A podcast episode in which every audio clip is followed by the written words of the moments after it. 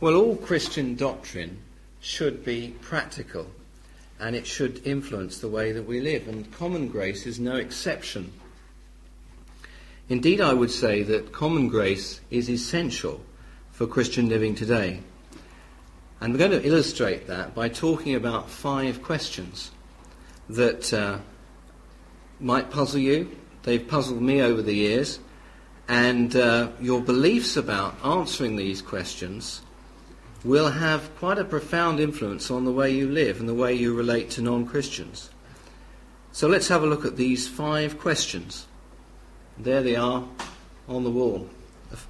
Question number one Why can non Christians enjoy the good things of life? Question number two Why is it that non Christians can live good lives or perform brave deeds, make scientific advances or produce great works of literature or art? Question three. Doesn't focusing on moral issues put people off Christianity? Question four. Why should we bother with any social action at all? Why not just preach the gospel? And question five what right have Christians to impose their views on others? Now, I hope that by the end of this evening, uh, we will come to have a bit of a clearer understanding of how we can answer those questions. And common grace plays a part uh, in understanding how we can answer those difficult questions.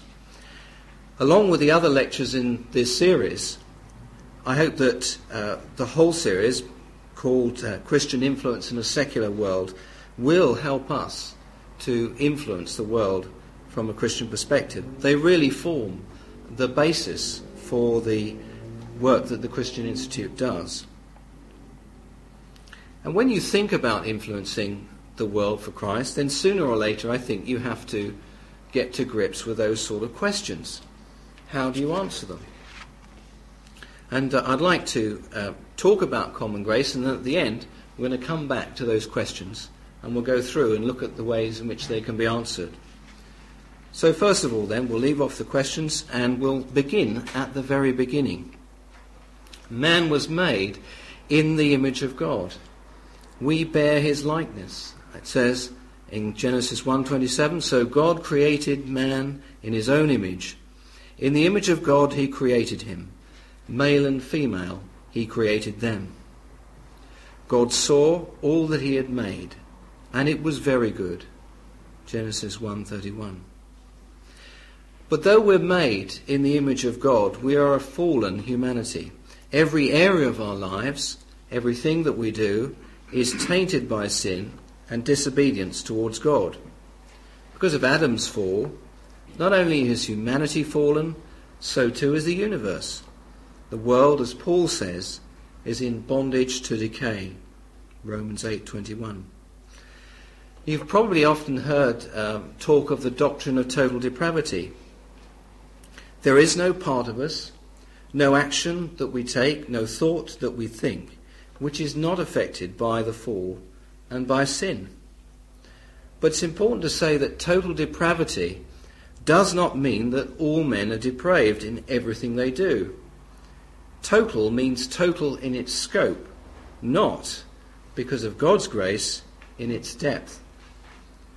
And I'm going to be quoting this evening from uh, John Calvin's Institute of Christian Religion. It was Calvin who really developed uh, the doctrine of common grace, although he never actually coined this term. He referred to the general grace of God. Uh, he also referred to people's special talents and abilities as God's special grace in common nature.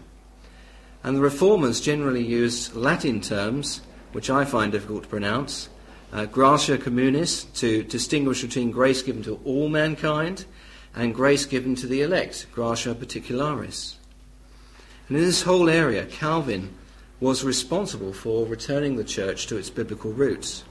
But it's really uh, during this century that the Dutch theologian Abraham Kuyper, who has done much to point out the importance of common grace. So, what is common grace? Let's look at some definitions.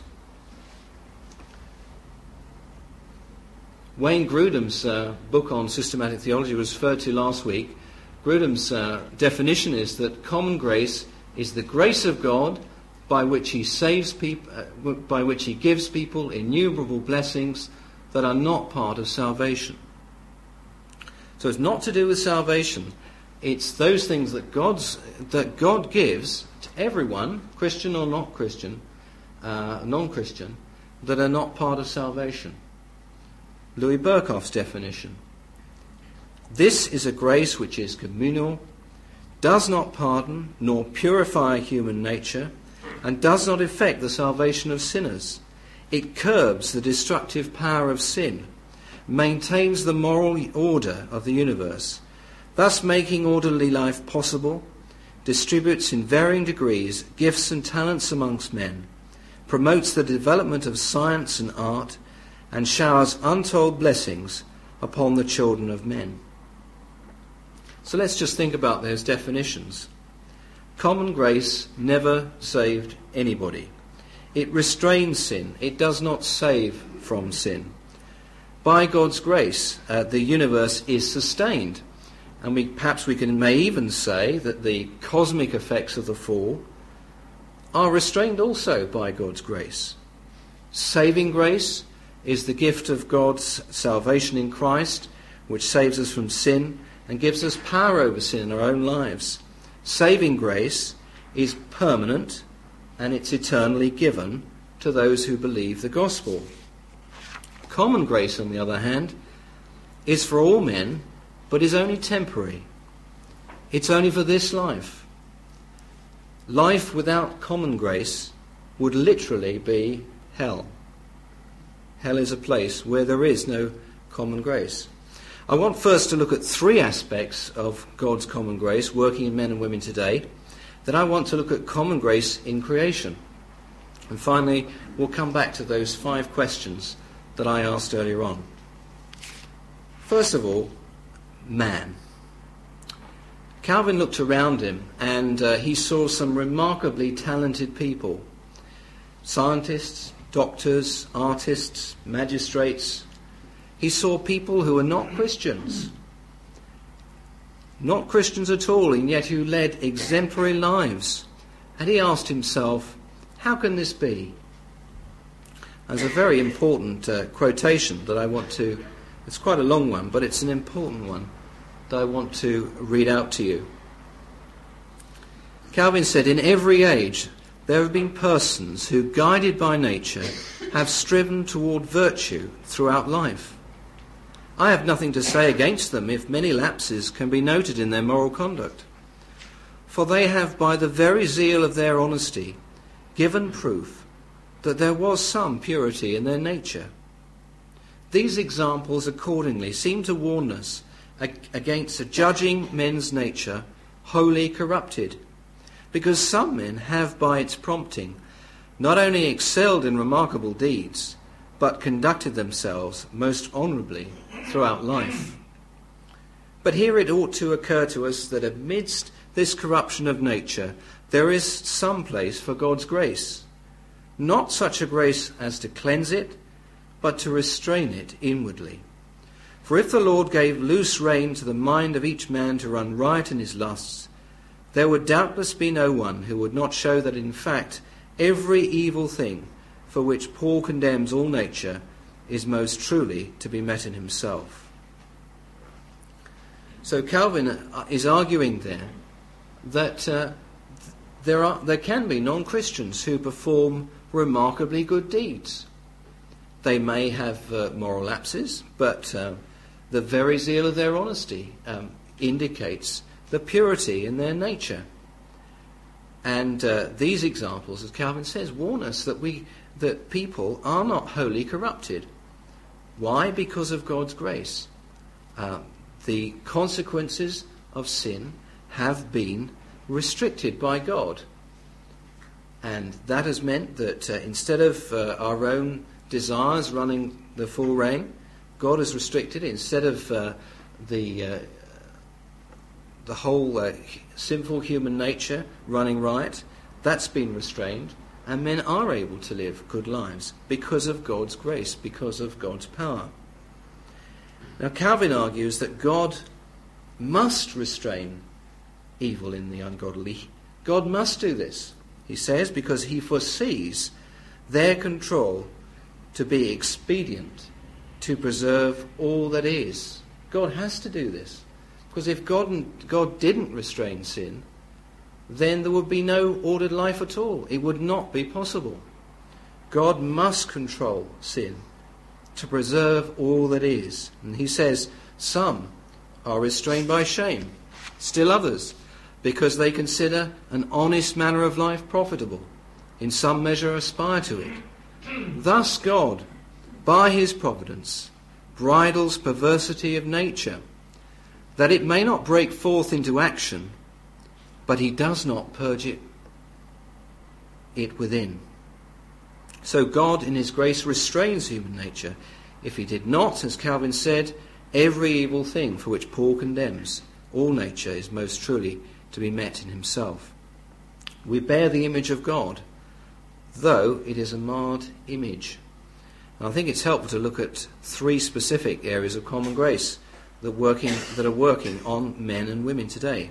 First of all, civic order and law. Calvin said that man is by nature a social animal. He tends, through natural instinct, to foster and preserve society. Consequently, we observe that there exists in all men's minds universal impressions of a certain civic fair dealing and order. So we need society, we need uh, ordered life, and there is that within, within all men which says we ought to have fairness and order in society. And even uh, thieves, uh, Calvin says, they break re, uh, legal restraints, but they know in their hearts that the law is good and holy. And the New Testament, of course, teaches that human government is established by God. Paul says in Romans 13:1, "Everyone must submit himself to the governing authorities, for there is no authority except that which God has established." Now, the fact that we have police forces, the rule of law, judges, and courts mean, of course, that evil is restrained. We are all restrained, our human natures are restrained, and that is good. And I want to look particularly at one passage of Scripture from 1 Timothy 2. Let's just have a read of this.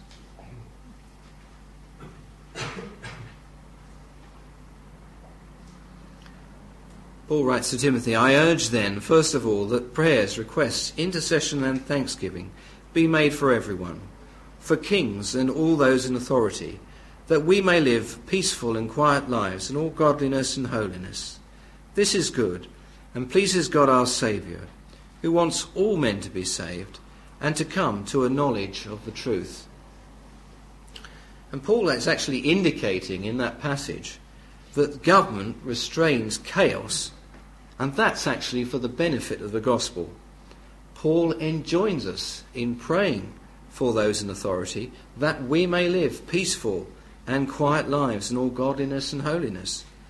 Civic order and peace is good because God wants all men to be saved and to come to a knowledge of the truth.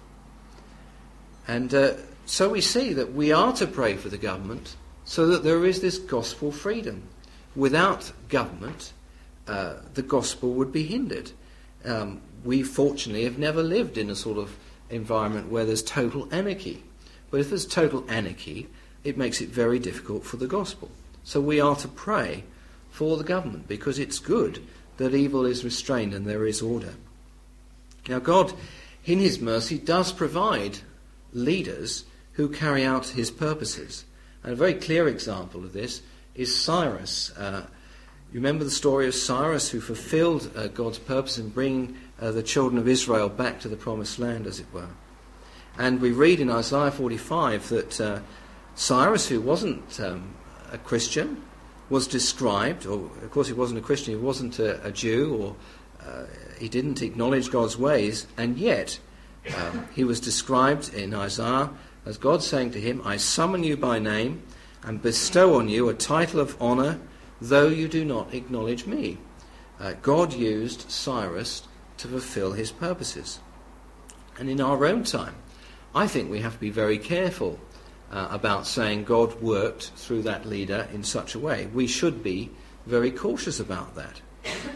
But I think we can say uh, that uh, someone like Winston Churchill uh, was a man who was used by God. Now, I have no reason to think that he was a Christian or a particularly religious man. Um, he did certainly talk about the fight between good and evil. He, he talked about fighting to save Christian civilization. But I believe that uh, whatever, whether he was uh, had any faith or not, God actually used him. And from a human point of view, the whole thing was such a near miss. It's interesting that just six months before uh, Britain declared war on Germany, Churchill's local Conservative Party were seeking to oust him as their MP. Deselection proceedings were well underway. One local party member claimed that he had the backing of senior Conservative Party officials. And uh, one Captain Jones at the time said this of Churchill He is a menace in Parliament. I admire his brains and mental capacity, but I decry his judgment. He has no judgment. And that was said six months before the war. Within a year, Churchill uh, became Prime Minister. And as he joked at the time, he, he became Prime Minister at the age at which he could draw his first old age pension, 65. I believe that God used a man like that, um, uh, even who didn't acknowledge necessarily God. I don't know uh, his own personal faith, but I believe that God can use a man like that. Quite remarkably so. God, in his common grace, provides for civic order and law. And there's three things I want to add as just as riders to this. Now, first of all, there are many ways in which law and order can be provided. Christians throughout the world live under dictatorships, one party states, totalitarian Muslim and communist states, and they live in democracies. Do we value our freedom which God has provided? Do we thank God for it? Do we pray for continued freedoms for the gospel? Or do we treat it lightly? There can be no doubt that 50 years ago, as a nation, we treasured our freedom and we went to war to defend the freedoms of others. Things are different now. Common grace is a gift. To whom much is given, much is expected. And I think we can say that about our freedom as well that we enjoy. Christians in the West treat their freedom so lightly. Second, we have to ask uh, in a democracy, who is the government? When Jesus uh, said, Render unto Caesar what is Caesar's in Matthew 22, who is Caesar in our democracy? Well, the answer is that it's all of us. We elect the government. Uh, the form of government in which we live explicitly, although sometimes imperfectly, explicitly requires us to take a part. We can elect officials, we can elect um, uh, members of parliament, councillors, people to serve on school governing bodies, a whole range of ways in which we can take part. Now, if we do not take part, then democracy suffers. So, in a democracy, we are Caesar, all of us. And then finally, and my final rider is, of course, that human authorities are managed by human beings, and they're fallen. And if the state, including our democracy, requires what God forbids or forbids what God requires, then our duty is to obey God rather than man. Acts 5:29. So first of all, God in his common grace for man provides civic order and law. Secondly, he provides a conscience. Now, the Bible speaks of the importance of the conscience in restraining evil. And I'd like to look at another passage, uh, Romans 2. Paul says, When Gentiles who do not have the law do by nature things required by the law, they are a law for themselves, even though they do not have the law, since they show that the requirements of the law are written on their hearts, their consciences also bearing witness, and their thoughts now accusing, now even defending them. I wonder whether you've struggled with the meaning of that passage the problem is that uh, there are two problems with it. One is that Paul is using the law in two senses, and the other is that there's a phrase that we use in the English language that actually means precisely the opposite than what Paul means it. First of all, Paul's using law in two ways. The first sense is where Paul says that Gentiles do not have the Old Testament law. Yet, they, despite this, they still keep the law's requirements. They're a law for themselves. Now, when we in conversation say about somebody they're a law for themselves, that generally means they're, they're uh, unbridled, lawless, reckless, uh, that sort of thing. That's what we mean when we say someone's a law unto themselves. But that's not what Paul means. Paul means the very opposite. He's saying uh, that Gentiles do not have the Ten Commandments and the moral teaching in the Old Testament. They do not have that. Yet, despite this, they still keep the law's requirements. They are a law unto themselves. And the reason is their conscience. Non Christians and Christians alike have that same disapproving voice when we do wrong. It's put there by God. Our thoughts have the same sort of arguments that take place in a court of law, where you have the prosecution and you have the defence. Our consciences accuse us, and they also defend us when we know that we've done right. And our Maker puts that there. He puts the requirements of the law in our hearts. Now, when we feel guilty, uh, we feel guilty because we are guilty. Our conscience condemns us. And there are two points to add here. Firstly, of course, only Christians can have their hearts transformed so that we have power to deal with sin. Power to deal with sin and to love God's laws rather than being a burden to us. Second, uh, consciences can be hardened by the habit of repeatedly ignoring them. And this is exactly what's happened in Western society. We pass more and more laws against God's law, and as a society, we become hardened against God and his moral absolutes. I want to refer to this later. So, the first thing, the way in which God provides common grace, is civic order and law. Secondly, conscience. And now, thirdly, the intellectual and creative realm.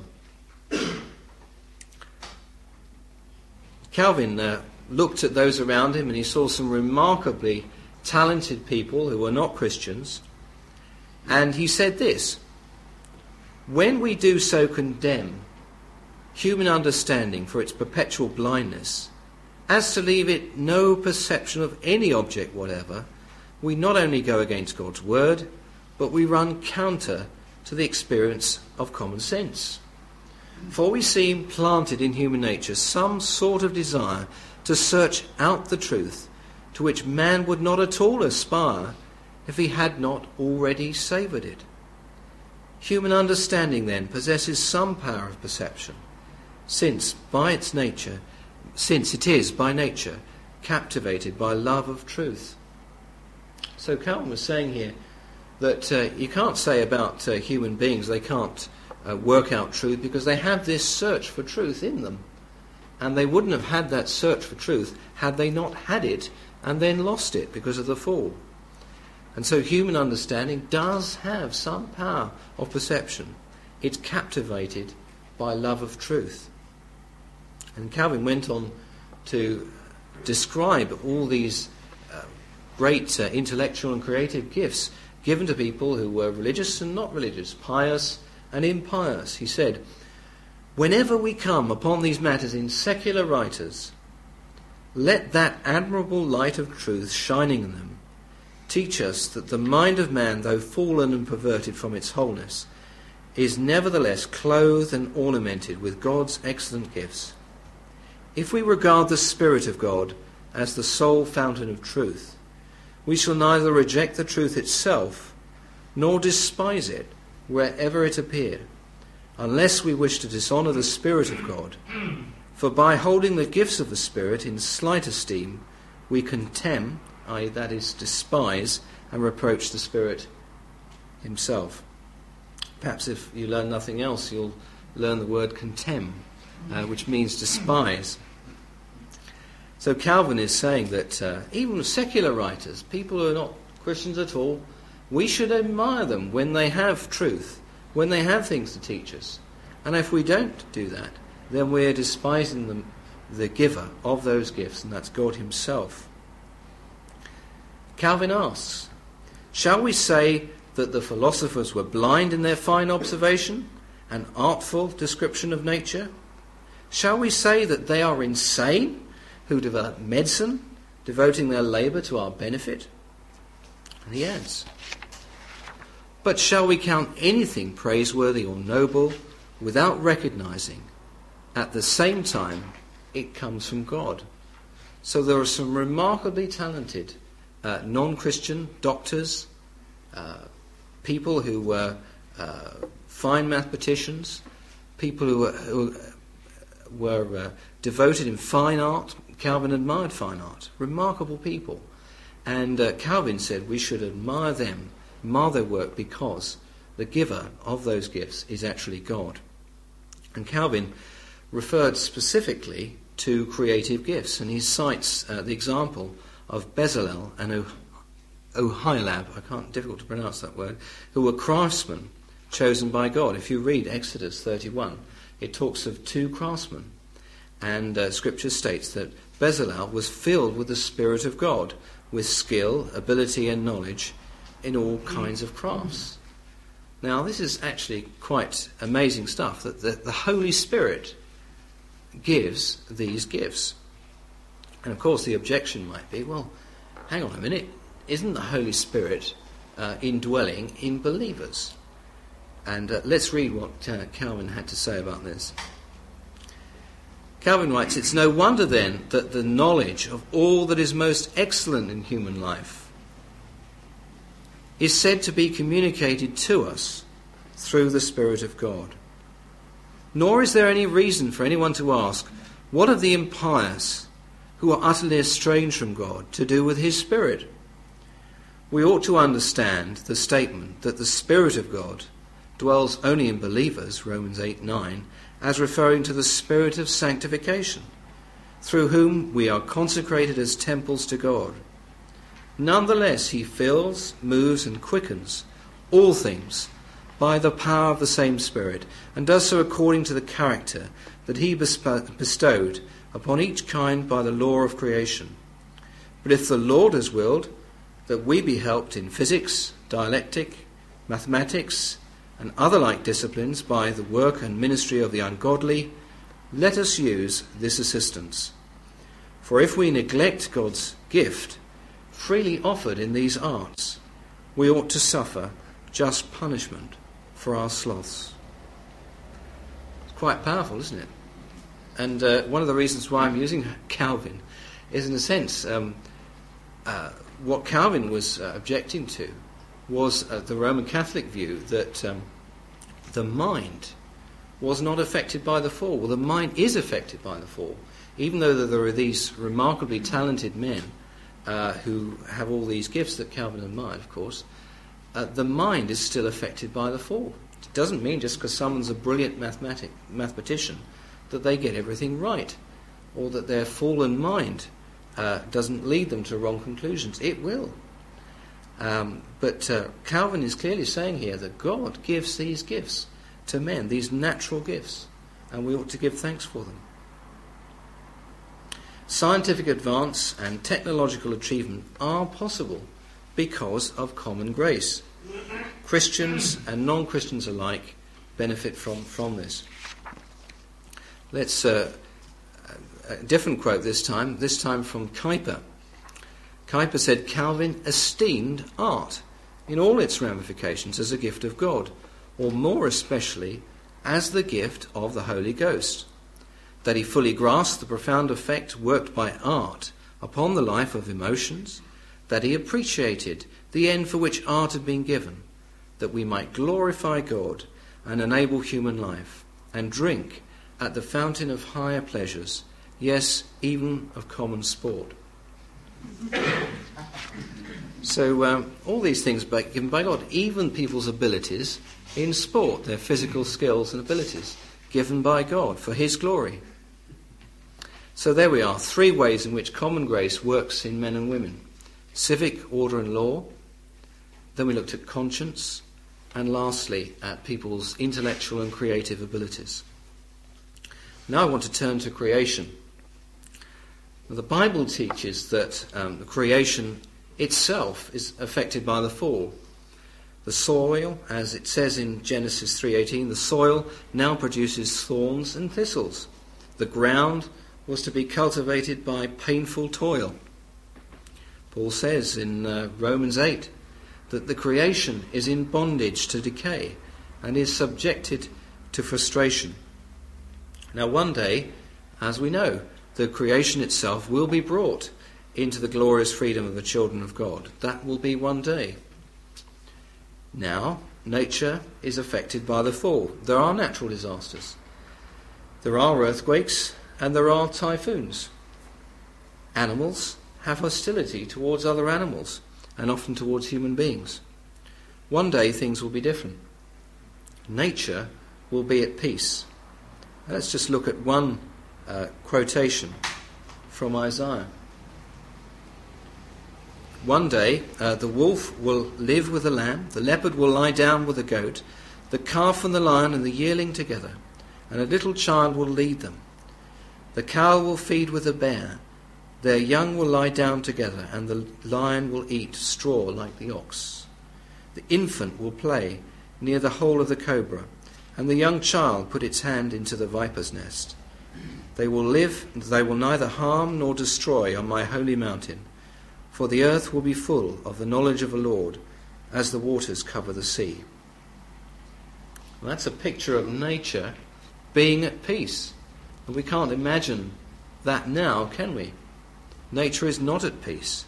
But one day, in some way, we find difficult to understand. No doubt we could have a whole lecture, and I'm sure I wouldn't give it, on uh, interpreting that passage. But it's a picture of nature being at peace. But we don't see that now. And the remarkable thing, though, is despite uh, the fallenness of creation, despite that, the natural world is still a beautiful place. There is still pattern and order in nature. God, the intelligent designer, made it that way. I used to enjoy, uh, as a mathematics teacher, drawing out patterns in nature. And it's actually remarkable the detail of the patterns in nature. Extraordinary. And uh, it's there because God designed it, God made it that way. And we know that Jesus Christ himself was co creator with God the Father, and he is now sustainer of the universe. Hebrews 1 3. The Son is the radiance of God's glory and the exact representation of his being, sustaining all things by his powerful word. Paul says in Colossians, all things were created by him and for him. He is before all things, and in him all things hold together. Unbelievers and believers alike enjoy the beauty of the world. We all enjoy God's provision the rain, the sunshine, the seasons, food, uh, all those things.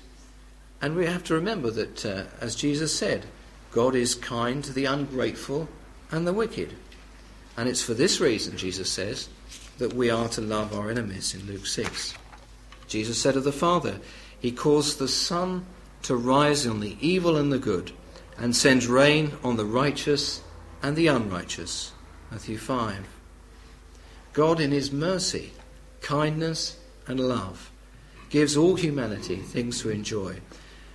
Paul uh, when he was at Athens, actually used this as, as an argument to refer to uh, God's existence.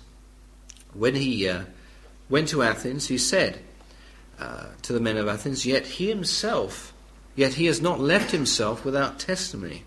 He has shown kindness by giving you rain from heaven and crops in their seasons.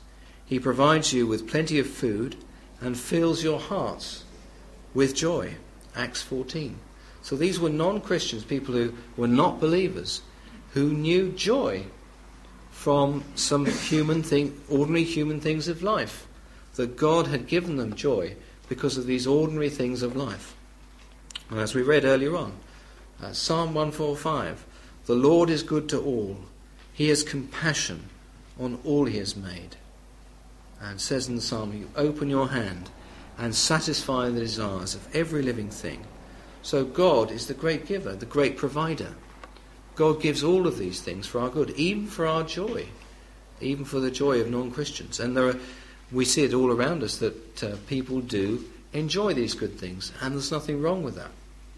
And we're going to be talking about that now as we turn back to our questions.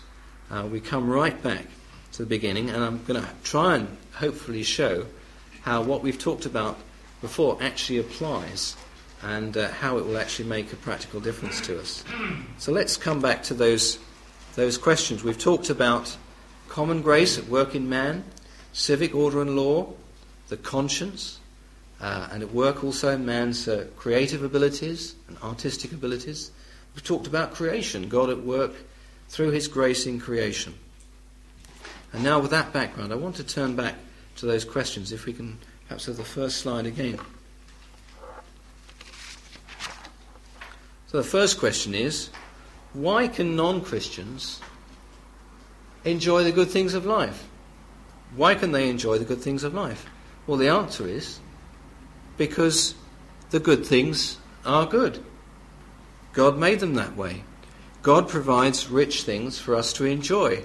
He has given us a conscience to restrain our behavior. He also provides two principal institutions to, for the good of all men.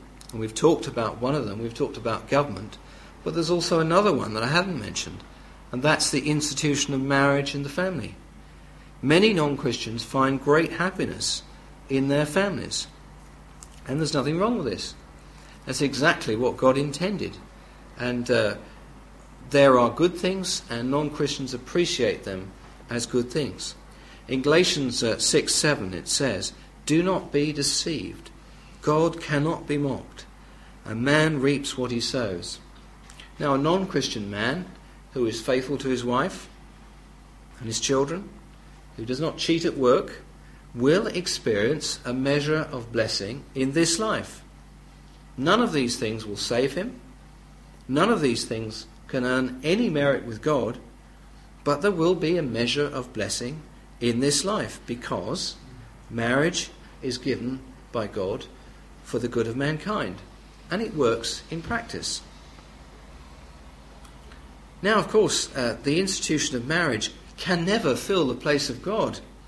The family can never be a substitute for peace with God. But there is a measure of blessing when people follow God's laws, even, even though they're not Christians. It won't save them, it won't lead them to earn any merit with God at all, but in this life, it will give them a measure of blessing. And of course, the tragedy of today is that men and women are rejecting God's provision. They're rejecting God's provision of marriage. And we know that uh, broken homes are having a terrible uh, impact on children today. We've seen, uh, we're going to be talking about this in, in, a, in a moment, how uh, people have in our nation rejected saving grace, but they're now going further.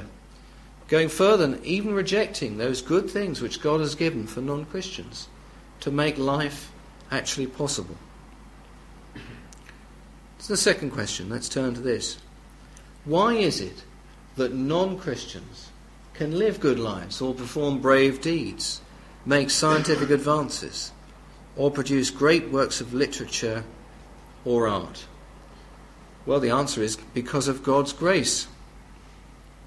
But I, I think it's very important to, uh, to say something here about all these things that, that non Christians can do that are just marvelous, that are really, uh, that are really uh, uh brilliant pieces of, of art, wonderful uh, scientific experiments, or brilliant scientific theories. I want to add a very important rider, and that's that the territory they're working on is God's territory. It's not their own territory. It's not a neutral territory they're working on. It's God's territory. And they couldn't be those wonderful artists, those wonderful scientists, but for God's restraining hand. And there's a quote I want to use here by a man called Cornelius Van Til. He says the non Christian scientist must be told that he is dealing with facts that belong to God. He must be told that his own mind, with its principles of order, depends upon being made in the image of God. He must be told that if, if it were not for God's common grace, he would go the full length of the principle of evil within him. he would finish iniquity and produce only war. His very acts of courtesy and kindness, his deeds of generosity, all his moral good, is not to be explained, therefore, in terms of himself and the goodness of his nature, but from God's enabling him to do these things in spite of his nature. So we need to say to the scientists, well, if it weren't for God, uh, you, you wouldn't just sin, it would be war. If it wasn't for God, there's no way that if God didn't restrain yourself, your own human heart, if God didn't restrain your heart, then the consequences would be you wouldn't be a scientist at all. There would be no science done because of it's God's uh, gift, it's God's grace, common grace, that actually enables orderly investigation to continue and for the scientist to do his experiments. It's God's territory on which the scientist is working. Let's turn to our third question now. It's a question that uh, is often raised, and uh, I make no apology for being an apologist for the, uh, for the Christian Institute and for some of the uh, very important beliefs that I think that we ought to be standing for today. The question is often asked, doesn't focusing on moral issues put people off Christianity? I was at a conference uh, last week and that this very question was asked, and it's often asked. If you talk about moral issues, won't you put people off becoming Christians? Well, I actually think the very opposite is the case, and I'm going to explain why.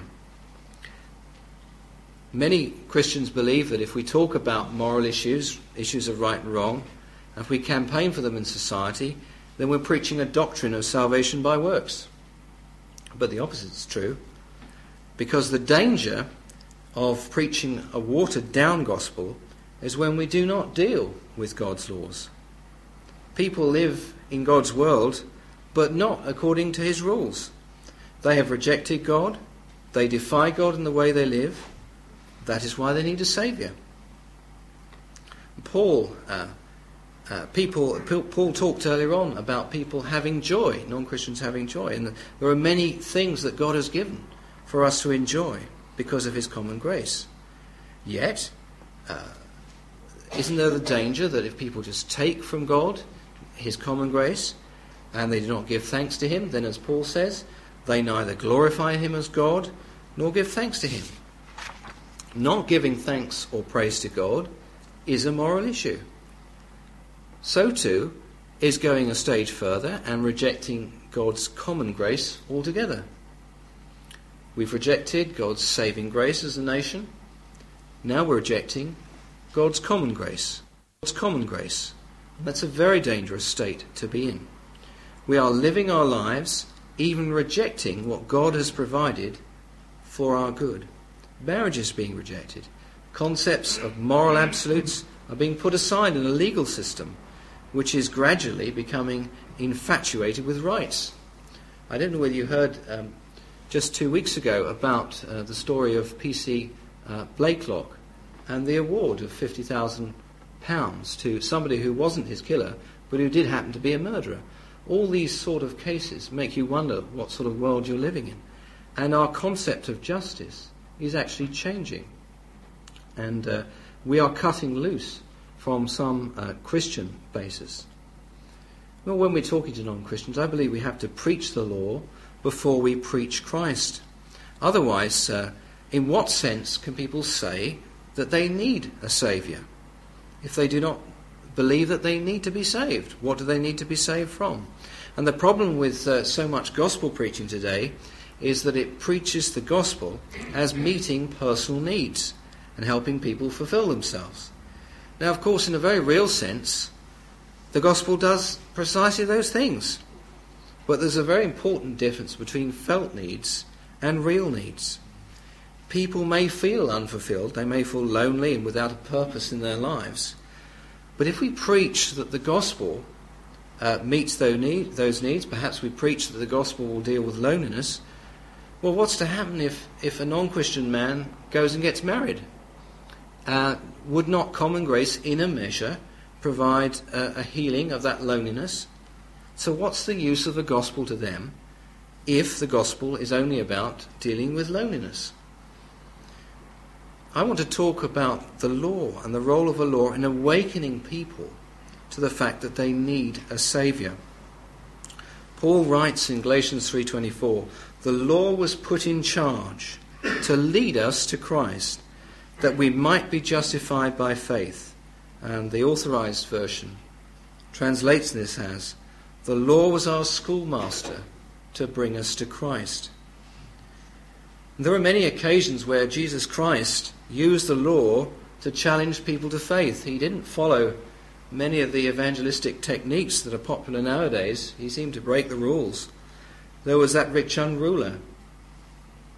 Then there was the Pharisee who asked, What must he do to inherit eternal life? And I'd just like for a moment to consider the parable of the Good Samaritan, as it's called.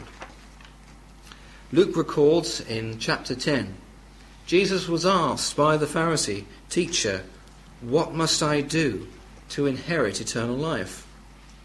And Jesus replied, Love the Lord your God with all your heart and with all your soul and with all your strength and with all your mind. And love your neighbour as yourself. When Jesus said this to the Pharisee, Luke records, but he wanted to justify himself, so he asked Jesus, And who is my neighbour?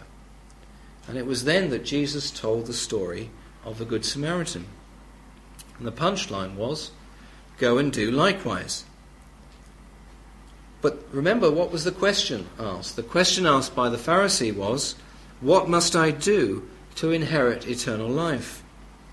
And Jesus' uncompromising answer to the Pharisee demonstrated that there was no class of people to which the Pharisee could refuse to love. He meant what he said Love your neighbour as yourself. And so the whole parable actually condemned the Pharisee. But of course, it also condemns every one of us. We do not love our neighbours as ourselves. We are morally bankrupt and in need of a Saviour. And Jesus uses the law to help the Pharisee understand his true state. His true state.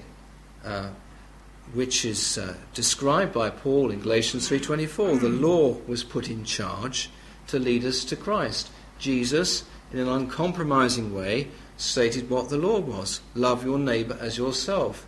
He told the story, which it was clear the, the Pharisee did not love his neighbor as himself because he tried to justify himself and ask, "And who is my neighbor?" The phrase put in charge, which I quoted, the law was put in charge to lead us to Christ, is actually the Greek word pedagogos. It literally means a guardian or a slave whose duty it was to conduct boys to and from school and to supervise their conduct. John Stott uh, points out that pedagogos was not so much a teacher as a disciplinarian, often harsh to the point of cruelty. So the law is a pedagogos. The law drives us to Christ to seek salvation. And this is a clear argument against those who say that emphasizing Christian morality puts people off the gospel. Paul takes the opposite view. Now, of course, we have to be uh, sensitive. But what I'm saying is that people need to know that they have actually broken God's laws. And they need to be told that they need a Saviour. And it's not a matter of personal fulfillment, although, course, the gospel is uh, fulfilling. It does fulfill people. But actually people are in need of a Saviour because they've broken God's laws. We must love our neighbour uh, just as the Samaritan did. And when we uh, speak up for Christian truth, when we, I hope we, in our own way, we speak up for truth with people we know, when even we campaign for marriage, when we argue the case with people at work, or whether we write a letter, or whatever we do, whether we ring a, a phone in program, or wherever we talk about a, a Christian issue, when we campaign for marriage perhaps, then in a measure we declare what is right and what is wrong.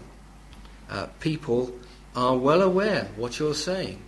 Uh, and we will be declaring in a small measure God's law and so helping drive people to Christ in the knowledge that they need a Saviour. So the law uh, doesn't put people off Christianity, it puts them on to knowing that they need a Saviour and it drives them to Christ. Fourthly, then, why should we bother with any social action at all? Why not just preach the gospel? Well, God doesn't do that. Why doesn't God just uh, forget about the rain and the heavens and all these wonderful things that He provides? Why is the world in colour? Why not in black and white? Uh, why are all these uh, wonderful things there? Well, God, in His love, provides these things. And uh, so we should not be any different. We should not be less loving than God.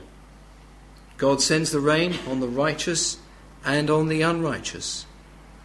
Uh, his common grace provision makes ordered life possible.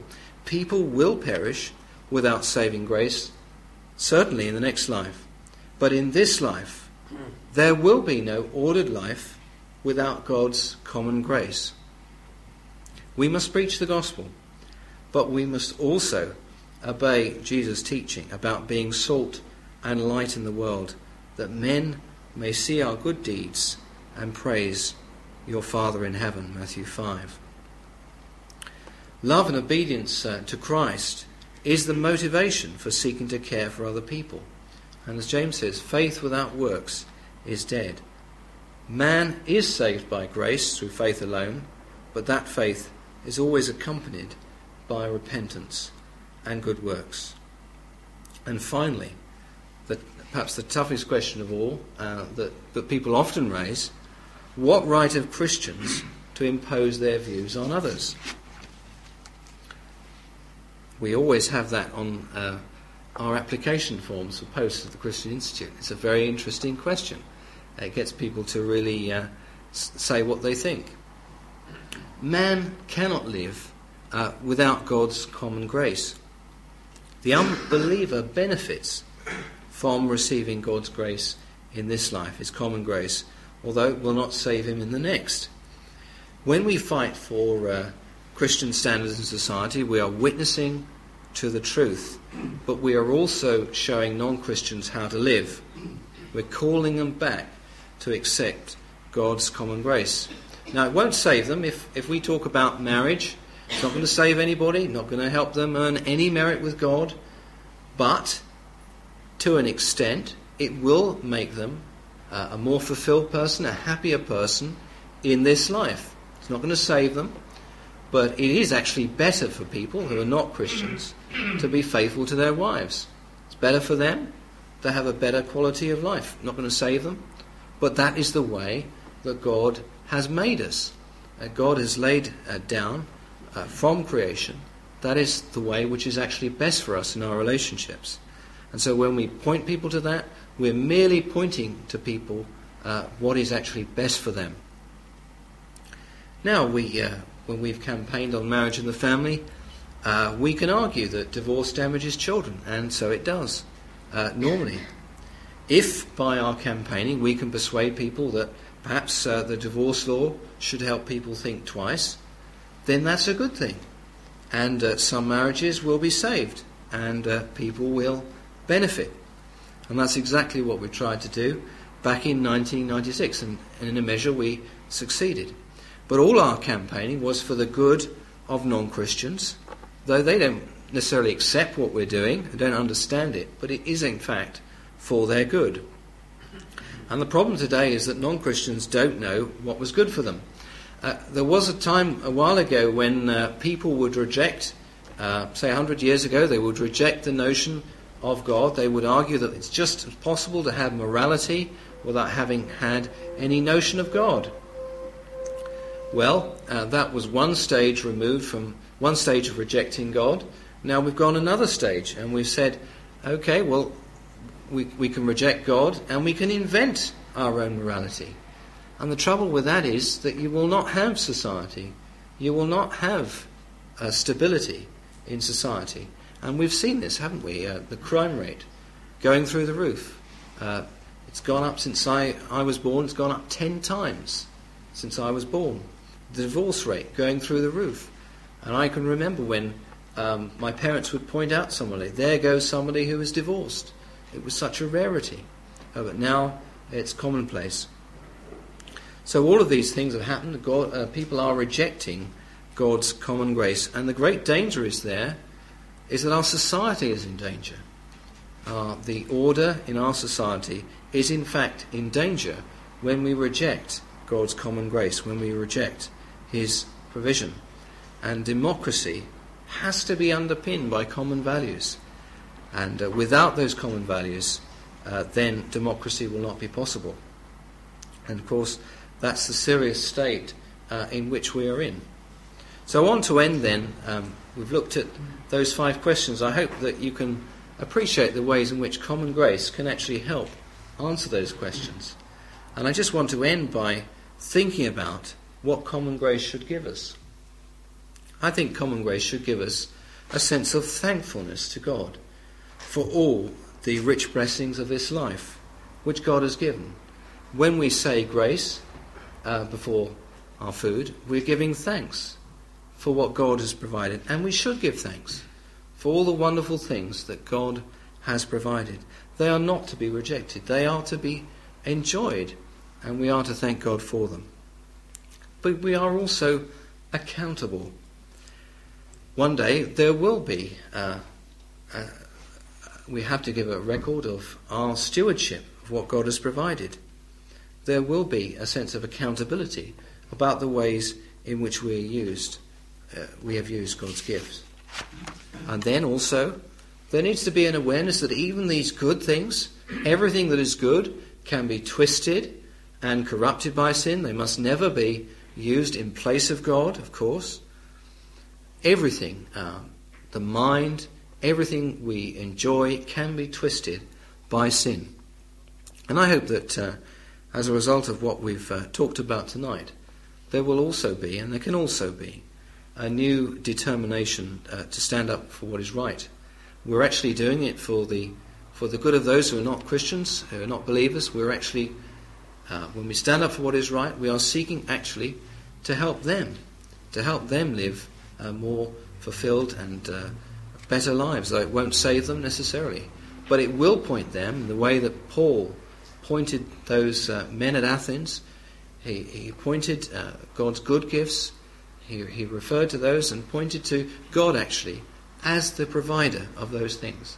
And we can point people to, to God as, as the provider of all these good things. So, um, thank you for listening, and uh, no doubt we may have some interesting questions later on. Thank you very much indeed, Colin. We've been going for an hour, and uh, Colin.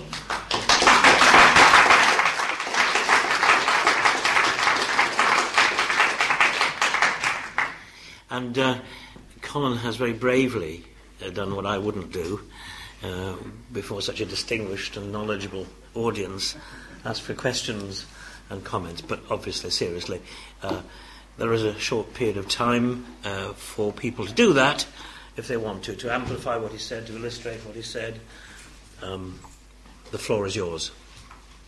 Anyone like to, to say something? the repentance of sin when someone is born again, um, whilst we have our nature, and yet some would say that with being born again, that then you are renewed in a very particular way. How is it then that um, yet we, you know, we do know people who sin in a very, very serious way and perhaps uh, more than once? I mean, uh, I'm not talking about, uh, you know, uh, what is sin, but, but I'm talking about very serious sin. And yet they're born again in relation to, to, to grace. Right, Colin, that's Galatians 5. I think we heard that last night. Well, uh, there's no, never perfect justice in this life. A man reaps what he sows.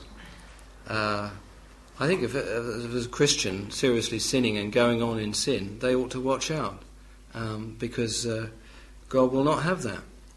But um, there will not be perfect justice in this life, and um, we will have to wait uh, for that. But in a measure, we, we do often see uh, men reaping what they're sowing, and uh, although we don't see that perfectly, and um, uh, it's true that, uh, rather like the man in, in Psalm 73, we look at the uh, ungodly and we say, well, they're doing pretty well, aren't they? Um, what a marvellous life they are leading. Why didn't I jack in uh, being uh, a Christian? and we're often tempted. And you know, we see perhaps a Christian who uh, is obviously off the rails, and yet seem, everything seems to be going right for them. Well, we must wait for God's uh, judgment. We must use His word as the, as the assessment. And uh, you know, a man reap, reaps what he sows, and uh, we must leave that to God to fulfill His word. And, but often God does uh, have a measure of that even in this life, and uh, particularly if we're a Christian, I think God sometimes makes our way very hard if we ignore Him and if we we do sin. Would you agree that the No. common grace that has appeared unto all men goes right back to creation? Um, I mean, say if you don't agree, but I- I'm putting the proposition that the common grace that appears that has appeared unto all men goes right back to creation when God created man and breathed into his nostrils the breath of life and it became a living soul. So there's a relationship established there between man as part of the whole creation, as distinct from the animal creation, who was given a living relationship as a living soul with God. I- i- Is that the source of the common grace that we've been discussing? I have another question I'd like to raise just in a second. right. That was the easy one, was it? Well, of course, common grace is strictly only. I mean, when man wasn't fallen, God still provided everything. But after the fall, uh, we need God's grace uh, to restrain us, to, to make orderly life possible. And um, I have argued something which is very. I, mean, I, I wouldn't say I argued it, I would say God's Word argues that it's actually the Holy Spirit. Uh, you talked about uh, men breathe, receiving the breath of God. Uh, that it's actually the Holy Spirit which uh, gives men uh, these gifts. Doesn't save them, doesn't work in their own hearts to uh, sanctify them in any sense. But God is giving uh, these gifts uh, to men. And they, of course, are ungrateful for them uh, most of the time. But we should give glory to God because He has um, restrained our human nature so that we can produce these wonderful things uh, wonderful architects and artists and people who can write and so forth. God has provided those things and He works by His Holy Spirit.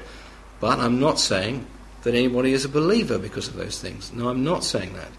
And uh, I'm most definitely saying that uh, every aspect of man is fallen.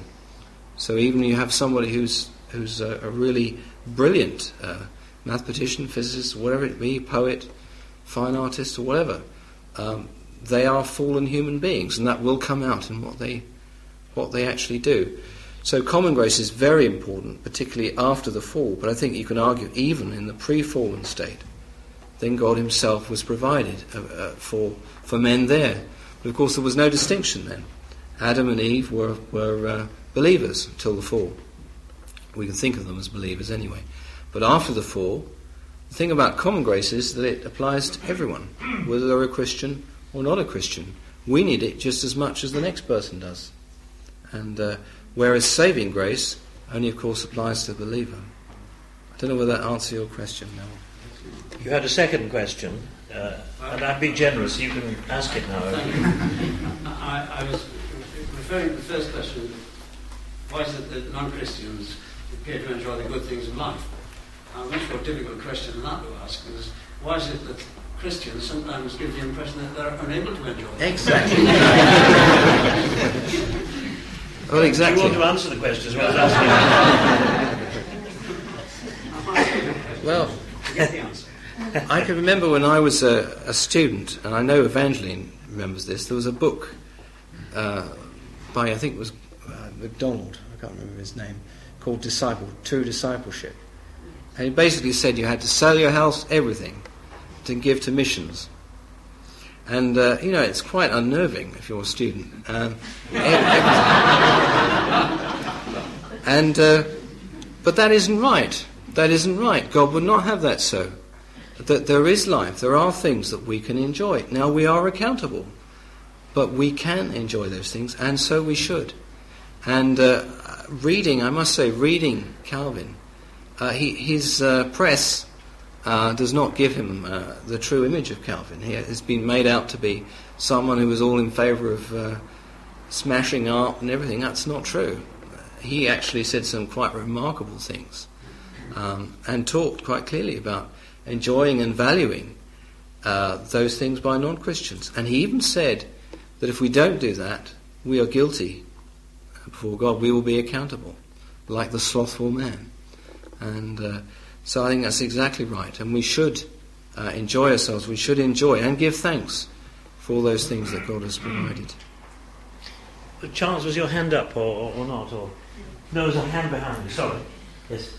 Um, yeah, I, I find it difficult um, uh, to understand um, if if human beings are operating on the territory of God. Why does God only refrain people to a certain extent to uh, when it comes to evil, um, and, and, why doesn't He uh, refrain them completely? Well, that's a very difficult question. I think it, it's because of our freedom. We have freedom. I think common grace is the minimum, irreducible amount of grace that is needed for human life. If there was no grace, we would have destroyed ourselves as a race long ago. But I see common grace as the.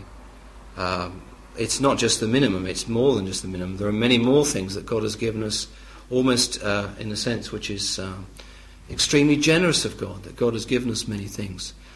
But there does need to be a restraint. Without that restraint, we will literally destroy ourselves. And, and so there is a tension there between freedom, isn't there, and uh, God uh, stepping in. Um, but without God stepping in, there would be no humanity. But there is a very big tension there, isn't there? And I'm not sure there's an easy answer to that question. Perhaps David's got the answer. David. David. This is this another question, is it? Yeah, it's another, well, it's coming back to the first question, really, which has to do with this feeling that we have that it would be very convenient if there were a simple relationship between good deeds and good outcomes and bad deeds and bad outcomes in this life. And I find it helpful the, the teaching that Paul gives in Romans chapter 1, where he says that God gave them up. Mm. It doesn't say God made bad things happen to them. It's though God said, if that's the way you've chosen, then I will let you work out the consequences. Right. Now, now, if that means that someone's decided they want to be a billionaire, well, then they'll work out the consequences of that. And God's judgment on them, you might argue, or part of it would be the success in achieving that, but without Him. Yeah. That's the. I find that awesome, actually that his, his wrath is expressed by actually allowing men to work out the consequences yeah. of their will uh, uh, set against his. Uh, and though in, in, the world's terms, uh, we might well say, well, good things happen to them, in absolute spiritual terms, the outcome actually was bad and was his judgment. Yeah. We don't know what people are like when they're alone in their room, do we? And uh, we, uh, I, I remember uh, Ian and I were talking about this earlier today, there was a, a photocopier salesman who came to sell us a photocopier. And uh, just uh, we got talking, and uh, it was quite a hard uh, period of negotiation uh, going on, as you'd expect, with the Christian Institute trying to save money. And um, and then when, when we'd signed all the papers, he just sort of suddenly started talking about, you know, I've never had a father and my father left me, and you know, all this, and everything came out. Turned out that he had been uh, going along to Welbeck Road uh, Church for a while years ago, and everything came out. And yet you would think he was a totally hard sort of salesman, totally professional, and yet all of that came out. And he said, you know, I've, i really cannot cope with that.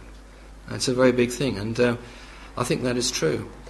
And uh, it's been interesting. You talk about uh, God gave them over, and uh, they received in themselves the due penalty for their perversion. Of course, that's applying to homosexuality. It is a fascinating thing, but true, that homosexuals tend to have degrees uh, more often, more likely to have postgraduate degrees, more likely to have a better job. Um, that is true uh, from, from the studies that have been carried out, even by homosexual researchers. And um, the judgment of God is in fact in what they're doing.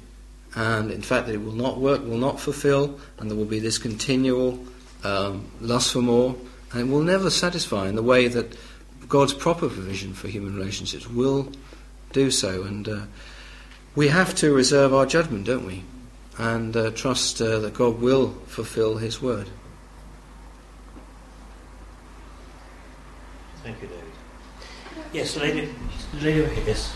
In fact, the question that was asked before, uh, thinking in terms of, of common grace, how it uh, acts as a constraint, restraint in society. That is easy to say here in our country, where up to the present time we ha- do have freedoms, but it's very different in totalitarian states. And you think in terms of history of the uh, Hitler regime in Germany, and where in fact you might almost say where was common grace. Mm. Would that be comment? Yeah. Well, uh, Morris Robertson, uh, an autumn lecture a few years ago, talked about the 1960s in Britain being a, a withdrawal of God's common grace. And uh, we thank God that we were not living in the, in the times of the Third Reich, but um, we are living now, and um, in our lifetimes we have seen so many things go wrong, and uh, we wonder why, and uh, we wonder why God would have it so. But all we can say, and we can look at this just perfectly rationally and say, men are rejecting the way that God said that we should live, and it's not working. I mean, the new design for living, the new forms of the family and everything are just not working. Crime rates are going through the roof. And so we can say in, in that way that looking at that, that there is a consequence of, of, of men actually, men and women actually rejecting God. And, and a lot of these things, uh, they, they are mysteries. They're not easy to, to answer. But I know that we can pray.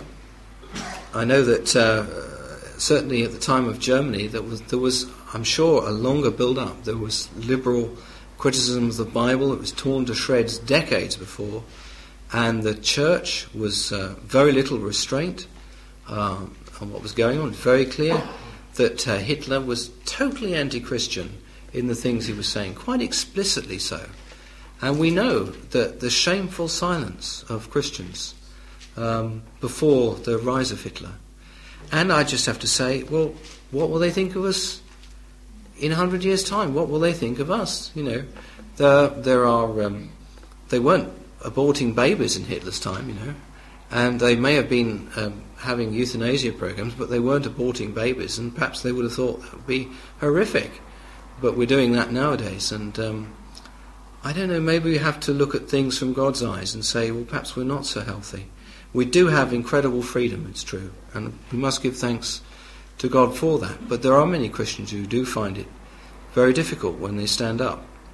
It's a lot harder now than it used to be, and uh, you know we do hear of cases of Christians who, um, just a few months ago, there was a teacher who who seemed to appears to have been sacked purely because he was a Christian. Um, and you know there will be more cases like that, and it behoves us actually to be faithful. Uh, that's what God requires of us, and uh, we don't, we can't predict the future. Uh, we don't know what will happen, but we, we know that we must be faithful, and the future is up to God. And uh, anything we receive from God is a mercy, and we must be very thankful to Him for all that we have received, which is far more than we, what we deserve. Could I just mention about arts? You saying about arts. I think it's very interesting that horrendous picture in um, New York, I think it was. Um, it was it was blasphemous, you know, where they closed the um, the hall, I think it or where it was being held. This this uh, of uh, of the of uh, Virgin Mary. I think. Do you, do you know? do you Yeah, I know exactly what you yes, mean. Yes. I mean, this funny thing was that Hitler had, that they had just recently had an exhibition of degenerate art, and you look at that and you think that's pretty mild. That's what Hitler banned. I mean, that's pretty mild. But our art really is degenerate, isn't it? And uh, some of the things that are going on uh, today uh, are really appalling, and uh, they should appall us. And um, uh, recently, uh, Christians in Northern Ireland have taken a stand against Gilbert and George. And, uh, you know, I heard them on the radio and I quite admired them, the way they, they put their case. But we must not be uh, like the frogs who uh, get boiled in uh, hot water. The temperature rises and rises and they, they are literally boiled to death. And uh, we must be aware of our environment and uh, seek to be faithful. I'm sure that if you do stand as a Christian, then you will discover the truth of God's word that you will meet opposition. And uh, maybe there, there isn't as much freedom as, as perhaps we think there is. Um, when we start standing up, we discover that, I think. Thank you, Colin. I think I'm going to call this part of the meeting to a halt um, and to express at this point um, our appreciation to Colin for his very thoughtful and deep insight into common grace and for the way in which he's uh, answered what are, in one sense, some unanswerable questions which this side of heaven we shall not know the full answer to. Uh, Colin, uh, you could detect from the response of the audience that they did what they ought not to have done, uh, and which has been forbidden for the last few years, for theological reasons which I'll discuss with people later if they wish to. Uh, they actually applauded, Oh, uh, or some did. And uh, that's an expression, I think, of everybody's uh, uh appreciation uh, of what you've given us tonight. And I just want to say thank you very much indeed on behalf of everyone for doing that.